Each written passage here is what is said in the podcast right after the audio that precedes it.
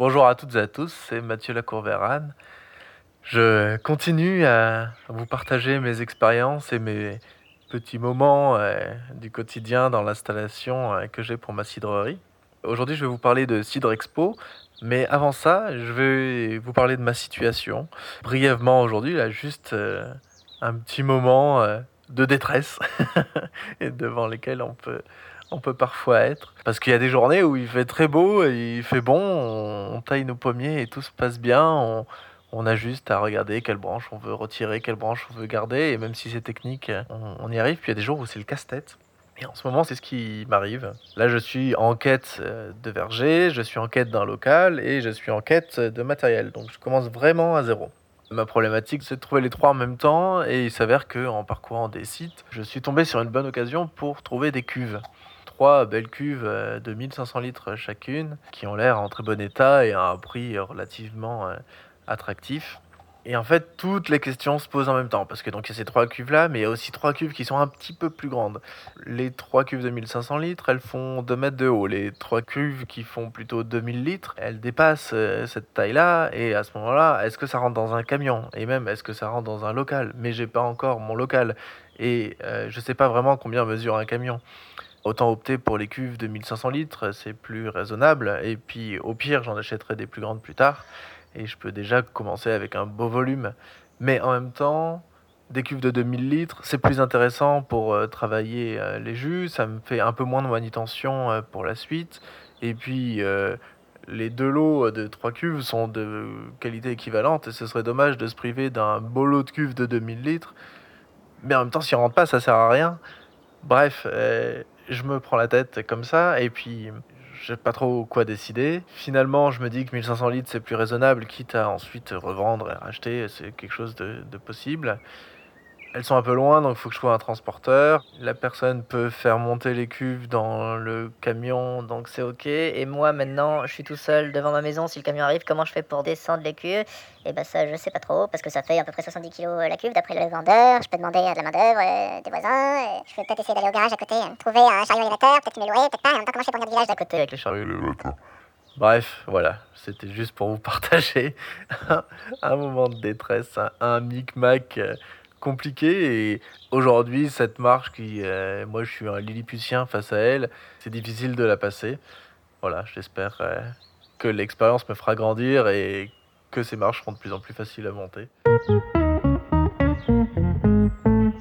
Je voulais surtout aujourd'hui parler de Cidre Expo parce que ça a été une expérience assez intéressante et euh, constructive donc c'est le premier salon international euh, du cidre en France qui s'est tenu à Caen en février dernier. Et ça a été pour moi l'occasion de revoir pas mal de visages euh, connus. Ça a été aussi l'occasion de rencontrer des nouveaux, de faire des liens. Et donc il y avait le monde du cidre, donc le grand monde géographique qu'on peut, peut croiser, avec des producteurs euh, du monde entier. Donc il y avait des Espagnols, les Canadiens, des Belges, des Suisses, euh, il y a même de Lettonie. J'en oublie probablement, mais c'était vraiment chouette de voir qu'en fait le cidre, c'est pas quelque chose qui est juste euh, euh, breton, normand, voire basque quand on commence à avoir une culture du cidre, mais que c'est vraiment un, un, produit mondial. Et donc il y avait, en plus de ce grand monde du cidre, il y avait le petit monde du cidre. Euh, donc tous ceux qui travaillent dans le cidre et que seuls ceux qui évoluent dans cet univers-là euh, côtoient, donc c'est-à-dire tout ce qui est en amont, les producteurs, les fournisseurs, et puis il y a aussi euh, les commerciaux en aval, donc ceux qui, sont plutôt revendeurs de cidre.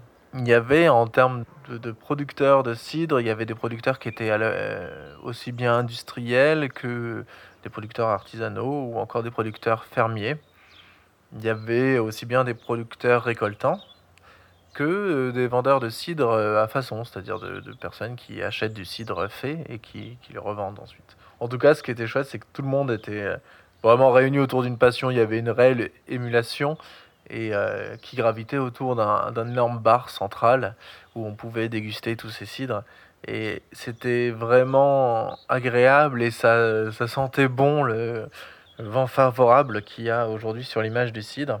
Et même, ça se voyait dès l'entrée euh, avec les, posters, même sur les cartons d'invitation, où on voit une affiche qui se veut euh, assez jeune et branchée, euh, très, très rafraîchissante, très tonique. c'est quelque chose d'aussi assez profond, c'est-à-dire que en rencontrant les gens les uns après les autres, on, on voit de vraies valeurs, de véritable ancrage territorial, etc. Donc c'est voilà, c'était un, vrai plaisir de, de partager ce moment avec tout, tout ce monde-là.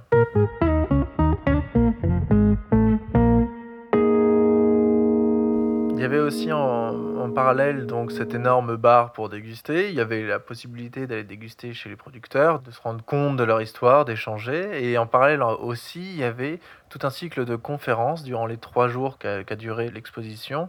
C'était assez éclectique tout en étant à la fois euh, très complémentaire sur les points de vue.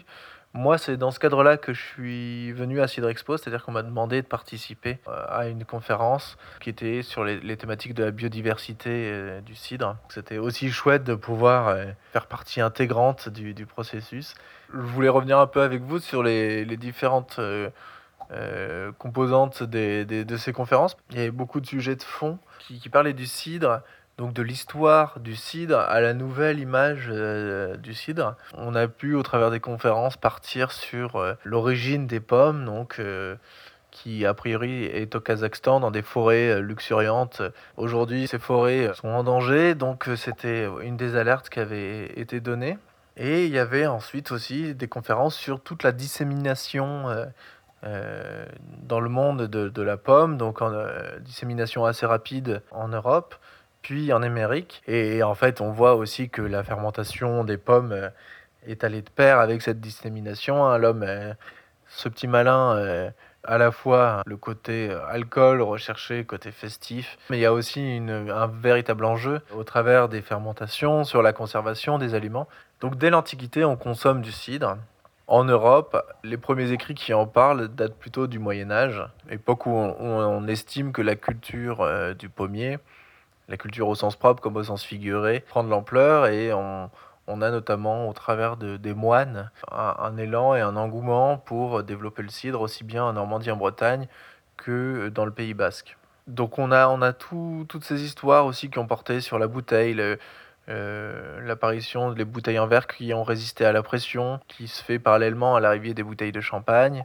Euh, voilà, le mode de contenant, le contenant qui se fait en pipe en bois, donc c'est-à-dire en, grand fût, euh, qui se consomme euh, de manière très différente. Et on le voit encore aujourd'hui, la consommation est différente en Normandie, où on va plutôt servir des bouteilles, ou dans le Pays basque, où ça va se faire directement au fût.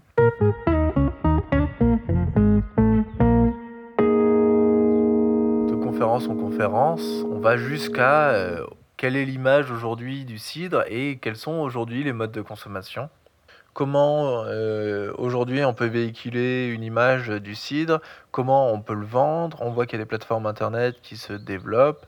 Quelle est l'image de notre cidre dans ces plateformes internet? On voit que l'étiquette, la forme de la bouteille, globalement l'identité euh, visuelle joue un rôle majeur et on voit qu'il y a une grosse décomplexion de, ces, de cet univers-là qui... Euh, était resté assez traditionnel avec une bouteille type cuve close euh, champenoise euh, classique en, en verre euh, de couleur vert foncé. Aujourd'hui, ces codes s'éclatent un peu pour faire des nouveaux volumes, des nouveaux contenants.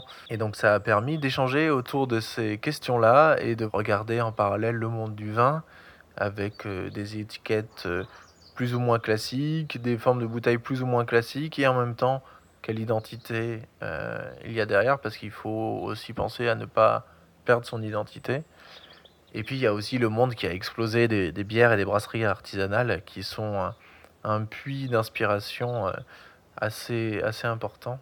D'ailleurs, il y a aussi eu beaucoup de conférences sur de la recherche un peu plus fondamentale, mais qui euh, est très complémentaire à tout ça, c'est-à-dire que de la connaissance des bactéries, euh, va pouvoir euh, naître la maîtrise du produit ou même des produits, c'est-à-dire de choisir des voies de différenciation de son cidre avec euh, un cidre qui peut être très classique, du demi-sec, du brut, mais sortir complètement des, des, des, sentiers battus avec des cidres aromatisés, des cidres qui sont parfois même travaillés en étant plats exit les bulles, exit euh, les sucres résiduels parfois. Voilà, on peut aller dans ces voies-là, millésimer les cidres. Et donc c'est la connaissance de ces bactéries, la connaissance du développement des arômes dans ces processus, qui est extrêmement bien étudié dans le vin, mais qui pêche encore, euh, enfin à mon sens, moi je trouve qu'il y a un manque de connaissances sur euh, quels sont les moyens de développer tel ou tels arômes, de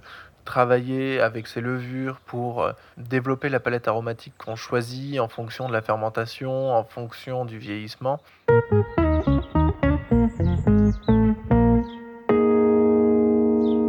ça, c'était aussi intéressant de voir euh, euh, l'apparition de, nouveaux métiers comme le pommelier qui a été présenté à ce moment-là.